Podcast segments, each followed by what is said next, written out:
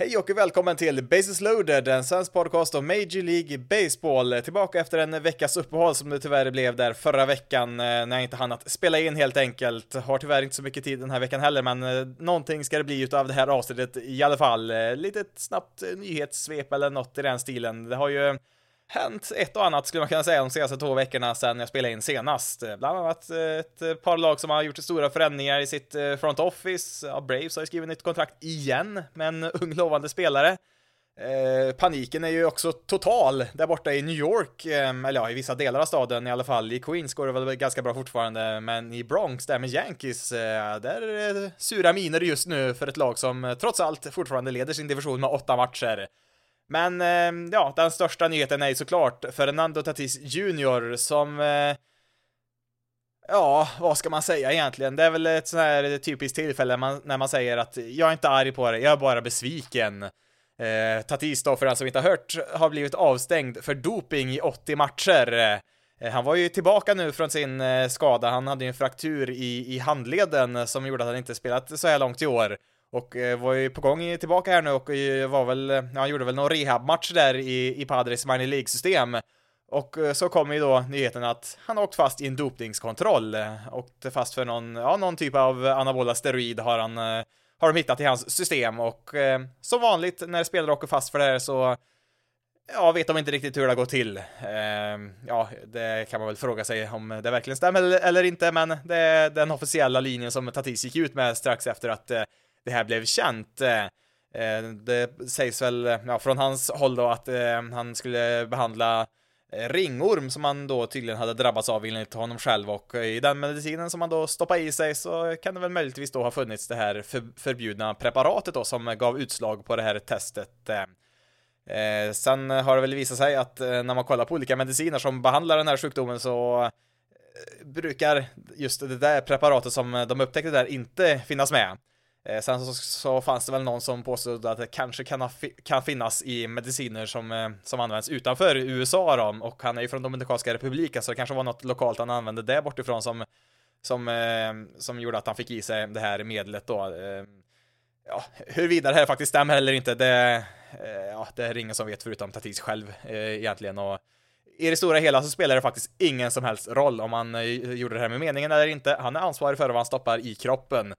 Framförallt när han har ett 14-årskontrakt värt 340 miljoner dollar, då får man vara lite försiktig ibland faktiskt. Eh, och det blir ju så extra onödigt det här också med tanke på att alla lagen har ju ett stort medicinskt team som kan liksom kolla upp de här sakerna, så han kan ju bara gå dit och fråga hej, jag har problem med det här, vad ska jag använda för medicin då som gör att jag till exempel då inte åker fast i en dopningskontroll. Eller så kanske han kommer själv med en medicin och säger att hej, jag drabbas av det här och jag har hört att den här medicinen är ganska bra. Och så får man då lämna in det här om man gör då som man brukar göra i de här fallen. Så man lämnar in den här medicinen då, eller berättar vad den heter för någonting och så eh, får ju de eh, i Padres fall då eh, kolla upp om det här är ett medel som ja, dels då funkar för att behandla den här åkomman som man drabbas av och om det är någonting som skulle kunna dyka upp på ett dopningstest. Det, liksom, det ska ju vara idiotsäkert det här systemet. Det är liksom bara gå och fråga Padres läkare.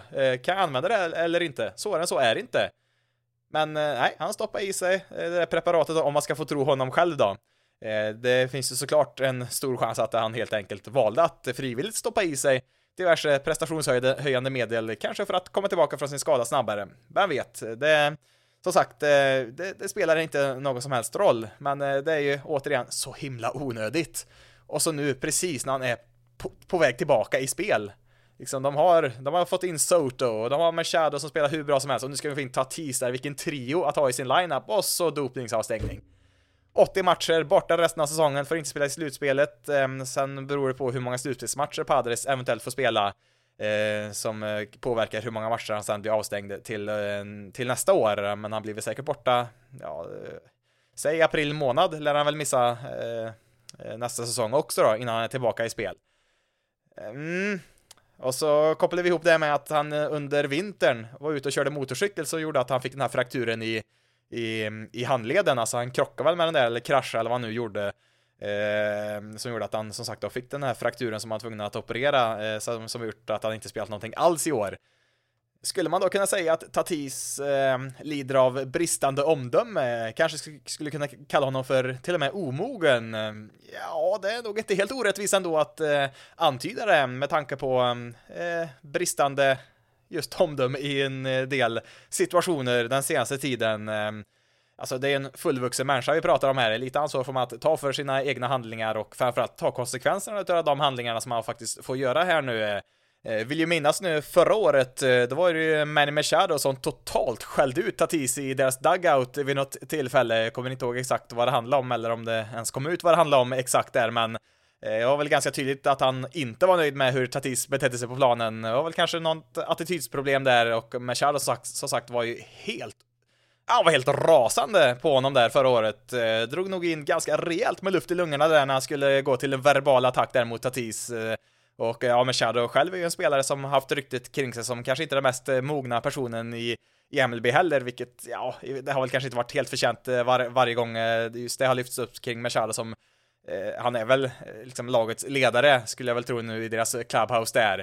Eh, men ja, i vilket fall som helst, eh, det, ja, det är så tråkigt framförallt. Alltså, här har vi ju den framtida superstjärnan i Tatis som älskar att stå i rampljuset, vill stå liksom i centrum och är hur lätt som helst att marknadsföra. Så eh, tidigare så har man ju klagat på MLB att eh, de inte lyckas marknadsföra Mike Trout. Eh, alltså varför, varför vet inte alla vem Mike Trout är? Kanske den bästa baseballspelaren vi någonsin sett. Ja, jo visst, det kanske finns en del eh, rättfärdigad kritik där mot MLB, men samtidigt så måste ju spelaren eh, ge något tillbaka också. Alltså Mike Trouts personlighet är väl ungefär lika intressant som eh, fem kvadratmeter asfalt. Alltså, han är intresserad av vädret, det vet vi om. Wow! Alltså visst, känner man honom personligen så kanske han är en intressant människa, men han verkar inte själv vara så här jätteintresserad av att eh, eh vara med i intervjuer och i diverse reklamkampanjer och så här och liksom eh, låna ut sitt ansikte för att eh, vara eh, sportens ja, starka varumärke så att säga. Eh, det är ju då eh, Tatis, han är ju perfekt för den här rollen nu istället. Eller ja, han var perfekt. Nu är det frågan då hur man ska agera när han då åker på den här dopingavstängningen. Ska man liksom glömma bort det här om ett, eh, ett halvår, eller ja, det blir väl lite mer innan han är tillbaka i spel från eh, efter avstängningen. Och bara skicka ut han där igen och hoppas att ingen kommer ihåg det här. Nja, det, så funkar det väl kanske inte. Uh, nej, som sagt. Stor besvikelse. Uh, det, det, är liksom det man känner när man, när, man får, när man hör den här nyheten. Ja, alltså det finns mycket mer jag skulle kunna säga här om Tatis, men eh, då finns väl risken att jag går, går från att bara vara besviken på honom här, så att vi lämnar Tatis eh, där just nu, men vi kan väl stanna lite kort här i Padre som Ja, de har fler problem än Tatis just nu i alla fall, ska man kunna säga. Framförallt eh, på closer-fronten, alltså Josh Hader har ju varit katastrofal sen han kom över där via trade. Eh, visst, hans, eh, hans dåliga form eh, började väl redan där i Brewers där strax innan han tradades, eh, men han har ju inte lyckats eh, Nej, det är inte många rätt han har på planen just nu, Hader, som har bränt eh, saves till höger och vänster här nu på sistone och är ju inte stabil nog att vara en closer. Jag tror väl att man skulle gå över till att ha en closer by committee just nu i Padres, alltså man väljer en closer, ja, beroende på situation och roterar in fler olika namn där än bara Hader som, eh, ja, det, någonting är inte som riktigt står rätt till där och eh, på sistone här nu så har ju Padres eh, dalat lite grann resultatmässigt, alltså eh, de har fortfarande andra wildcard-platsen och ja, alltså att de skulle ta ikapp Dodgers i divisionen, det har väl inte varit realistiskt på ganska länge, de har väl 18 matcher bakom just nu. Men man tyckte väl att, ja men eh, wildcard-plats, eh, den, den, är väl ganska säker, men eh, nej, inte nu längre. Phillies var, var faktiskt förbi dem här en kort sväng i veckan som gick här, puttade ner dem till den tredje och sista wildcard-platsen. Nu har väl Padres hoppat upp där igen då, det är en halv match som, som skiljer Padres och Phillies, men laget som är först utanför eh, slutspelsplatsen där, det är Milwaukee Brewers och de har ju bara ett par matcher bakom där, så att det finns absolut inga som helst garantier att eh, Padres har säkrat en slutspelsplats, alltså det är riktigt tajt där, framförallt mellan Padres, Phillies och Brewers. Bara två av de tre kommer att ta en slutspelsplats. Eh, Giants finns väl med där, men de är sex matcher bakom. Det, det blir nog tufft, men eh, ja, det, det, ja, det, det, kanske inte blir den där totala kollapsen som det blev förra året för Padres, men Eh, Eh, det finns ju ändå en eh, ganska hygglig chans att han missar slutspelet i år igen, vilket skulle vara en total katastrof. Eh, ja, tänk om man hade haft typ en superstjärna till shortstop som hade kommit tillbaka här i slutet på säsongen och förstärkt laget. Det hade ju faktiskt hjälpt ändå i slutspelsracet. Då måste vi snacka lite Tigers och Rangers här också och eh, då kanske du undrar varför i all världen ska jag bry mig om vad Tigers och Rangers gör just nu? De har ju inte haft många rätt i år. Nej, det har du helt rätt i, men eh, det är väl kanske just därför som att de har skapat lite rubriker här nu de senaste veckorna för att de har ju sparkat ut eh, sina general managers båda två, eller ja, tekniskt sett så var det väl John Daniels i, i Rangers var väl deras president of baseball operations om vi ska få deras titlar helt korrekt. Eh, Daniels, han var ju med där, eh, han har varit där väldigt länge. Han var väl med och styrde och ställde där för en eh, 10-12 år sedan när de spelade ett par World Series där, så att eh, det är en lite av en institution som går i graven där hos Rangers som eh, inte, ja de har väl haft några rätt kanske på planen i år, men inte så många. Och eh, de har väl framförallt inte haft många rätt på planen i flera år nu, alltså det känns som en organisation utan, utan mål på något sätt, alltså Eh, vet inte riktigt eh, vad de har sysslat med. Har de varit i en rebuild? Ja, nej, kanske, lite både och. Eh, alltså, och sen så nu under vintern så plockar man in Semien och Siger på enorma kontrakt. Visst, det är väl positivt, men de hade ett lag runt omkring det som inte dög för fem öre för att ens vara relevanta i, i slutspelsdiskussionerna. Och alltså, jag tror jag har sagt det förut, men alltså Rangers känns som en helt vilsen eh, organisation som pumpar ut en och annan hygglig spelare och eh, är väl aldrig tvärsämst så. Som till exempel Tigers har varit i flera år. Men eh, de kommer ju ingenstans, så det var väl kanske dags att hitta, ja, hitta en ny riktning helt enkelt och i samma veva där, veva där så sparkar man ju även deras manager Chris Woodward som har varit där i några år utan någon större framgång. Eh, Tigers då eh, har ju gått ännu sämre i år, sparkar ut eh, Al Avila som eh, han har väl haft det jobbet i en 6-7 år i alla fall. Sen var han ju assistent till Dave Dembrowski där i många år i Tigers, så han har ju också varit där på plats i många, många år. Eh, var ju han för övrigt som en gång i tiden eh, hittade Miguel Cabrera i Venezuela, eller ja, tekniskt sett var det väl inte han som var först fick ögonen på honom där, men han var med och eh, plockade hem honom och skrev kontrakt med Marlins då från början när han var där eh, innan han hamnade i Tigers, eh, både Avila och Cabrera då så småningom. Eh. Men ja, Tigers rebuild har väl inte ja, den står väl och slir, slirar lite grann just nu skulle man väl kunna säga. Det är inte så att den har väl kanske inte misslyckats totalt ännu, även om det inte ser speciellt bra ut just nu. Alltså, de rev ju ner totalt där efter att de tradade iväg bland annat Justin Verlander där Eh, till Astros eh, och ja, allt som man kunde trada tradades väl bort där och man fick ju inte speciellt mycket tillbaka heller och det är väl en del av kritiken som har funnits mot Avila att eh, ja, resultaten är inte där helt enkelt. Alltså i år skulle man ju då ta ett rejält kliv framåt och det har varit en total katastrof. Alltså, visst, nu är det lätt att sitta med facit i hand. Man tyckte väl att han ändå hade gjort ett hyggligt jobb fram tills det blev liksom på allvar här när deras eh, prospects där skulle komma upp och eh, börja prestera och eh, ja, vi såg ju Spencer Torkelsen liksom eh, när han valdes som nummer ett i draften där för ett par år sedan så var ju han konsensus nummer ett. Så att det är ju svårt att klandra Avila för det. Han är ju nedskickad till AAA nu, han var ju absolut inte redo att eh, spela i MLB som vi såg under första halvan av säsongen. Eh, Casey Mice, eh, han var ju också konsensus nummer ett när man valde honom i draften. Kan man inte klaga på. Han har åkt på en Tommy John-operation, det kan man kanske inte heller lasta helt och hållet på Eh, på Avila att eh, det blir fel där också. Eller ja, eh, nu kan fortfarande Majs bli en väldigt bra pitcher såklart, men det dröjer ju ett tag innan han är tillbaka i spel. Men eh, nej, det här laget har varit ett av de mest deprimerande lagen jag sett på många år. Alltså, kollar man på Tigers för tre fyra år sedan, de var förväntade så var urkassa och ja, de var verkligen urkassa fast ännu lite sämre ändå på något sätt. Och väl något år de vann färre än 50 matcher. Ehm, men eh, ja, det var ju väntat. I år skulle de ju ändå vara rätt bra och var återigen totalt urkassa. Eh, det här lagbygget eh, har ju inte funkat för fem öre. Sen visst, två veckor in på säsongen så var ju varenda starting pitcher de hade i sin rotation vid opening day på deras injured list. Det, det, det är ju inte optimalt såklart, men nej, det, det, har väl aldrig riktigt känts som att Avila var rätt man för jobbet. Alltså det, det var ju svårt under deras rebuild att eh, helt kunna utvärdera honom. Om de liksom plockade in rätt prospect så hade en bra, om de hade byggt ett bra farmsystem där som skulle spotta ut nya MLB-spelare eller inte. Det är ju först nu som vi ser resultaten och eh, ja, den första prognosen är ju inte, den är ju inte positiv i alla fall. Det kan ju fortfarande bli bra det här, men eh, det, det, är lite grus i maskineriet här. Påminner väl kanske lite grann om eh, vart Phillies var för eh, ett par år sedan när man kommer ur sin rebuild och eh, hade väl kanske inte fått med sig riktigt så mycket talang som man kanske hade önskat. Eh, men man får väl kanske göra som Phillies då och eh, värva en eh, Bryce Harper där till vinter så kanske man kanske man kan vända på skeppet lite grann, även om Phillies då kanske har underpresterat jämfört med vad man hade förväntat sig utav dem efter sin rebuild. Jag brukar alltid jämföra med att Phillies och Braves startar ju sin rebuild samtidigt. Kan vi säga att Braves lyckades väl lite bättre där än Phillies i alla fall, så här långt. Men ja, som sagt, Eh, Avila och Daniels ut från Rangers och Tigers, två lag som eh, ja, de behöver nog eh, nya röster där i, sin, i, i respektive organisation för att eh, kunna ta ett eh, steg framåt igen. Vi avbryter ordinarie sändning här för lite halvtidsunderhållning. And now Wood, he'll hammer something high and deep on the right! Hits the top of the wall, skip shot over!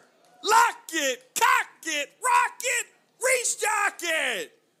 James Wood Got me dancing like a proctologist with a twerking class, Groupon! En del kanske tycker att eh, Yankees eh, radiokommentator John Sterling har lite knepiga homerun calls ibland, eh, men eh, här har han inte mycket att hämta. Det här var alltså från en sändning i, i Single A, alltså en minor League-match. Eh, James Wood var det som slog en homerun här, Nationals top prospect. Jag undrar på om inte han var en av de som kom med där i i Soto-traden på Padres, men i vilket fall som helst, eh, om du har sett en livestream från en minor League-match så vet du ju att eh, produktionskvaliteten kan ju lämna en del att önska ofta, framförallt längre ner i minor League-systemen där. Det här är alltså single A som eh, du hörde ljudklippet från här, det är alltså den tredje högsta divisionen eller nivån då, eh, bland minor League-lagen. I AAA då, alltså den nivån som är närmast MLB, där kan det väl finnas en del helt okej okay sändningar, men i regel så Eh, finns det inte speciellt mycket kameravinklar och ja, de kamerorna som väl finns är oftast inte så bra och kommentatorerna, ja, det är en blandad kompott där skulle vi kunna säga, men här har vi ändå ett litet guldkorn som jag ville dela med mig av till alla er här i podden. Jag har inte så mycket mer att säga så än att jag ville bara få med det på något sätt här i podden och med det så återgår vi till ordinarie sändning. Då ska vi kika lite grann på Atlanta Braves, eh, ett lag som till skillnad från Tigers och Rangers har ett riktigt bra front office eh, som leds av Alex Anthopoulos som, eh, ja, han fick väl det bästa betyget man kan få i och med deras World Series-vinst här i höstas, det laget han byggt ihop här. Och ja, de har ju varit aktiva under året här också efter deras titel. Man börjar ju med att få ett ganska hyggligt, eller ja, ett väldigt snällt kontrakt utifrån eh, från Matt Olsen, eller ja, han fick väl ganska bra betalt han också, men eh, på, som en free agent hade han nog fått det mer än vad han fick här från Braves, men han är väl härifrån och ville väl stanna kvar i Atlanta och eh, sen så kom man ju Austin Riley, fick ju också ett eh, stort kontrakt, tioårskontrakt, eh, värt över, strax över 200 miljoner. Eh, anses väl också kanske kunna bli ett ganska bra kap för Braves, hade kanske också kunnat fått eh, betydligt mer som free agent, men ja, han ville vara kvar och eh, ja, det är väl svårt att tacka nej till över 2 miljarder svenska kronor över 10 år. Det, det är väl en helt okej lön det också. Men eh, nu slog man till här igen förra veckan eh, med Michael Harris den andra. Eller eh, Michael Harris the second om man nu föredrar det, det uttalet då, men eh, vilket fall som helst, jag kommer inte ihåg om jag pratade om honom eller inte, jag vet att jag planerat att göra det. Jag kollade lite grann på lite unga nya outfielders och eh, han är väl kanske den starkast lysande stjärnan bland, eh, ja bland rookies i alla fall, han är väl en av favoriterna, eller han är väl den största favoriten till årets rookie i National League har klivit in i centerfield i Atlanta och gjort det riktigt bra, så han är bara 21 år gammal.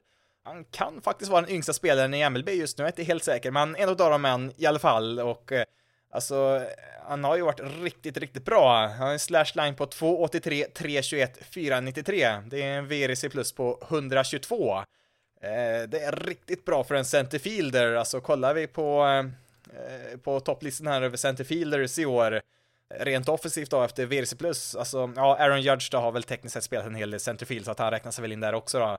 Eh, sen har vi ju Byron Baxton, eh, George Springer, Julio Rodriguez har det varit bättre där också, men ingen av dem är ju en 21-årig rookie, eller ja, det är faktiskt exakt vad Julio Rodriguez är, så att eh, eh kanske inte riktigt på Julio Rodriguez nivå, kanske inte Harris har varit, men han har varit riktigt, riktigt bra i alla fall och Eh, framförallt offensivt då, alltså centerfield är ju en position som brukar slå eh, ganska klent eh, rent offensivt då, men där är ju defensiven kanske lite viktigare, men Harris klarar ju av både och där och nu ska vi komma ihåg att det är, det är 76 matcher han har spelat. Det, det finns ju många som kommer upp och spelar bra tidigt i karriären och sen har det lite tuffare senare. Men ja, Braves, de tror ju så pass mycket på honom att han redan nu då, efter som sagt då 76 spelade matcher på MLB-nivå så har han fått ett åttaårskontrakt värt 72 miljoner dollar. Eh, snitt, ja det blir väl 9 miljoner i snitt där då per år. Och sen så är det även ett par klubboptioner där för år 9 och 10. Eh, de, de är värda lite mer där, men han är ju potentiellt kvar då, även han, i 10 år. Så Braves har ju sin kärna klar här i många, många år framöver. Alltså Acuna har ju många år kvar på sitt eh, väldigt billiga kontrakt och eh, även Albis har ju flera år kvar på sitt ännu billigare kontrakt. Så att många av Braves stjärnor har de under kontroll här nu i många år till ganska låga kontrakt med tanke på hur bra de eh, presterar. Eh, så att det blir intressant att följa också till vintern här vad de kan kanske värva in för att stärka deras redan riktigt bra lag. Eh, ska vi se, de har eh, som det ser ut just nu så har de 153 miljoner i garanterade kontrakt eh, nästa år. Men då har man inte räknat med eh, arbitration-lönerna där. Det ska bland annat, eh, Max Fried ska väl ha en rejäl eh, löneökning där också, så att eh, han lär väl äta upp en del, men kan man jämföra dem med 206 miljoner som deras nuvarande payroll ligger på, så de har ju en lite, lite spelutrymme där ehm, att förbättra laget förutom alla spelare man redan har. Men alltså kollar man, eh, om man kollar på deras eh, sida på Fangraphs är på Roster Resource, där har de en eh, sida med alla kontrakt och man ser ju Alltså det, hur många spelare de har över, under kontroll över så lång tid. Alltså är det nästa dynasti vi ser här kanske? Vi brukar ju prata om att Dodgers är alltid bra hela tiden och har liksom en kontinuitet med, med många bra spelare som finns kvar över lång tid och även plockar upp många bra spelare underifrån. Men det är ju samma sak vi ser från Braves här nu, då har man ju säkrat liksom eh, en, eh, en stomme här i många år framöver och uppenbarligen så kan man ju plocka upp spelare på löpande band där som producerar hur bra som helst. Eh, först har Michael Harris och mer nyligen då, Vaughn Grisham som kom upp här för ett litet tag sedan, en infielder, han spelar mest andra bas. Kommer upp och gör inget annat än att slå, slå, slå. En slashline på 3.95, 4.47, 6.74. Eh, ja, nu är det 12 matcher vi pratar om, men eh, det är liksom en spelare som kommer upp och gör succé direkt. Vi har även Spencer Strider i deras rotation, ytterligare en rookie. Han kanske blir tvåa i årets rookie, han bakom eh, Harris. Ehm, ja, alltså mm, de har ju pratat en del, jag har lyssnat på en del Braves podcasts och de som har lite insyn där har ju, mm, när de pratar om Alex Anthopoulos, alltså deras general manager, han har ju, han har ju varit där ett antal år nu, men man kan ju inte liksom ändra allt liksom eh, första dagen man är där, utan han har liksom sakta men säkert eh, ersatt eh, coacher och all, ja, all möjlig annan personal också för att liksom ha på plats de personerna som kan hjälpa till att eh, forma organisationen efter hans filosofi, om man ska säga så. Alltså det, det är någonting som de flesta lagen vill uppnå, att man liksom jobbar på exakt samma sätt från eh, lägsta minor League-lag ända upp till deras MLB-organisation. Alltså det ska vara samma sak eh, hela, genom hela systemet så att säga. Eh, och eh, ja, det ser väl ut som att man har lyckats med det nu här och det får man ju ge all cred i världen till, till Alex Anthopoulos då, som har varit ansvarig för det här.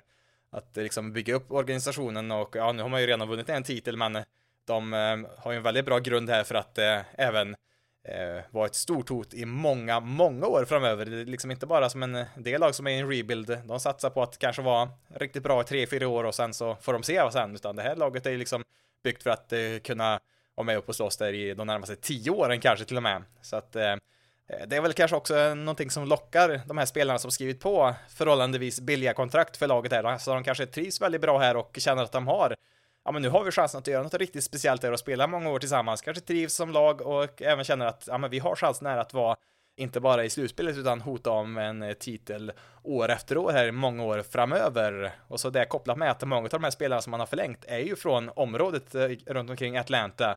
Eh, vilket kanske också har varit en medveten strategi att eh, plocka spelare som eh, hör hemma i området som kanske har en större benägenhet att eh, faktiskt skriva på lite schysstare kontrakt tror även Dansby Swanson är väl också från trakterna, eh, deras shortstop. Han är ju blivande free agent som eh, han har väl kanske sin bästa säsong i karriären just nu. Väldigt bra timing då med tanke på att han är free agent efter säsongen här. Frågan är om eh, Braves är, är beredda att möta hans krav på hans, på hans lön där. Eller om han vill gå till högstbjudande eller inte, men ja, det kanske ytterligare blir ett sånt här fall, men men eh, hemmaspelare som tänker sig, ja, jag kan väl offra några miljoner per år här så får jag stanna kvar här i mitt Atlanta. Ja, vi får se. Eh, återstår att se om de kan bli samma stora gigant som Dodgers har varit i många år här i National League West. Eh, jag säger väl inte att det garanterat blir så, men eh, jag skulle inte säga att det är omöjligt heller. 3-2 pitch. Albert again! Left center! It is gone! He's done it again! Two home runs tonight! 692! He's amazing! Remarkable! Incredible! Is this real? Jo då, det är faktiskt på riktigt. 42-årig Albert Pujols dominerar MLB just nu, i alla fall när han möter vänsterhänta pitchers. Mot högerhänta, ja, eh, vi kan blunda på de siffrorna, men eh, så länge han möter vänsterhänta pitchers så är han dominant just nu. Eh, hade ju en pinch hit eh, grand slam i tredje inningen i en tidigare match också, men eh, där du hörde det från ljudklippet var hans andra homerun i en match här mot eh, Diamondbacks. Eh, och eh, det gör att han nu står på 692 homeruns. Eh, I princip alla var väl överens om att eh, 700 det kommer han inte nå i år. Han har ju sagt att det här är hans sista säsong och att det kommer bli någonstans strax under 700 homeruns, men ja, alltså det är inte jättemycket kvar att spela, men 8 homeruns kvar, det Ja, men det är inte omöjligt ändå. Knepigare saker har ju hänt, eh, så får man väl sitta och heja på här nu sista veckorna att han ska nå upp till eh, drömgränsen 700 homeruns i karriären. Det är ju bara tre som har nått den gränsen eh, tidigare. Det är ju, ja, Barry Bonds 762 vill jag säga. Sen får man väl säga vad man vill om det rekordet. Hank Aaron 755, Babe Ruth är det 714 vill jag minnas. Sen är det ju för sig då, eh, Alex Rodriguez ligger på 6,96 så att eh, han, honom ska han väl kunna passera här eh, tycker man väl för att ta över fjärdeplatsen i alla fall. Men ja, 700 skulle vara mäktigt där om man skulle nå upp, nå upp dit innan säsongen är över. Ja, mäktigast, mäktigast av allt skulle vara om man kunde slå iväg Alltså tänka sig att man slår iväg en walk-off homerun nummer 700 sista matchen på säsongen för att säkra divisionstiteln. Det är väl sällan saker och ting blir riktigt så, riktigt så perfekt, men man kan ju drömma i alla fall och Även om jag tror att det blir svårt, alltså det är ändå åtta homeruns eh, på, på de här matcherna. Det, det går som sagt, han har slagit ett helt gäng här nu på sistone, men jag skulle nog, eh, om jag var tvungen, tvungen att satsa pengar på det så skulle jag nog satsa på att han inte når dit, men eh, ja, chansen finns i alla fall där för Albert Pujols som Ja, det är kul att få se att han har lite grann kvar att ge här efter några ganska taskiga år här på slutet. Så länge som han möter vänsterhänta pitcher som sagt.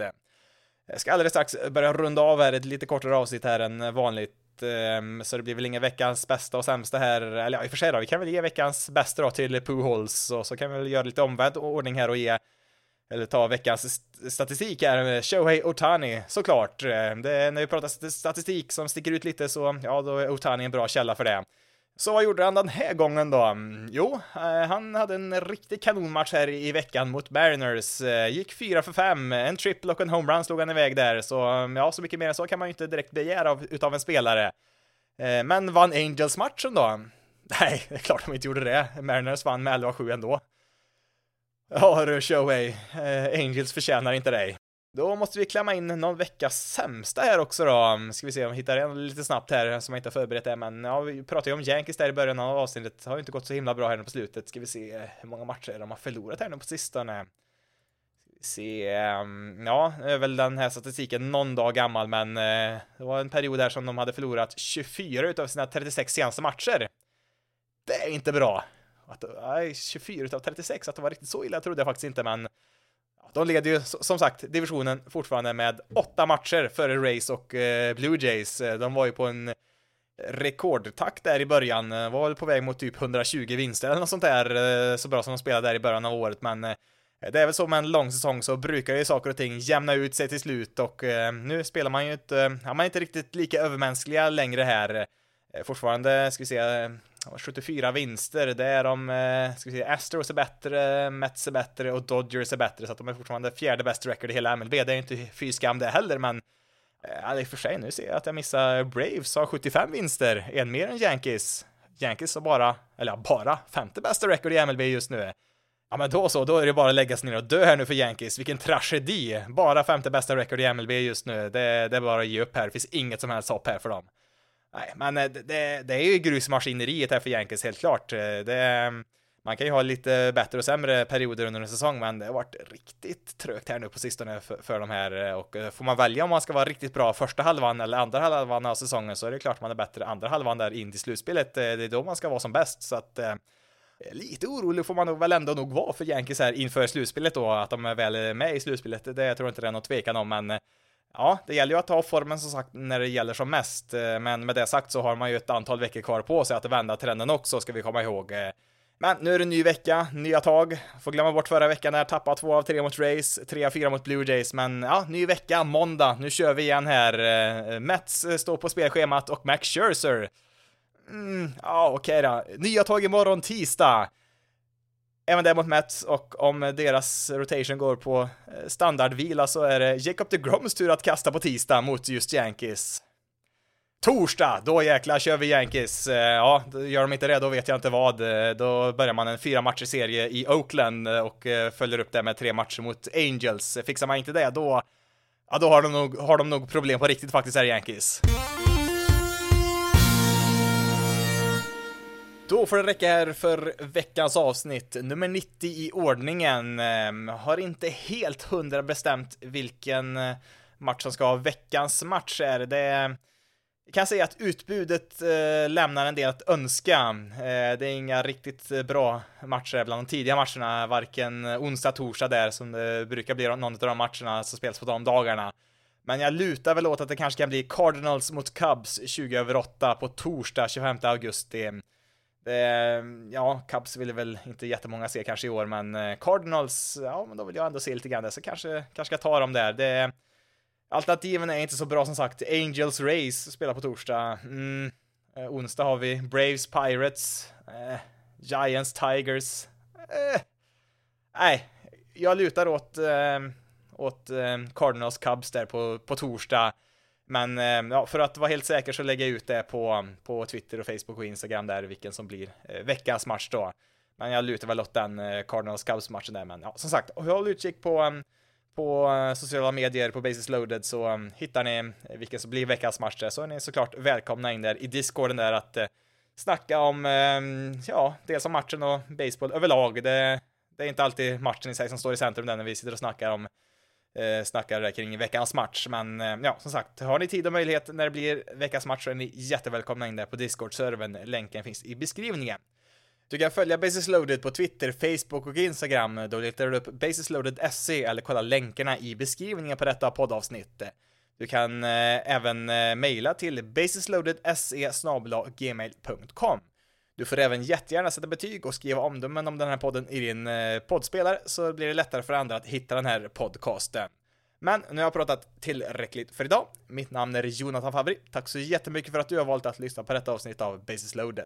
Ni får ha det så bra där ute så hörs vi i nästa veckas avsnitt.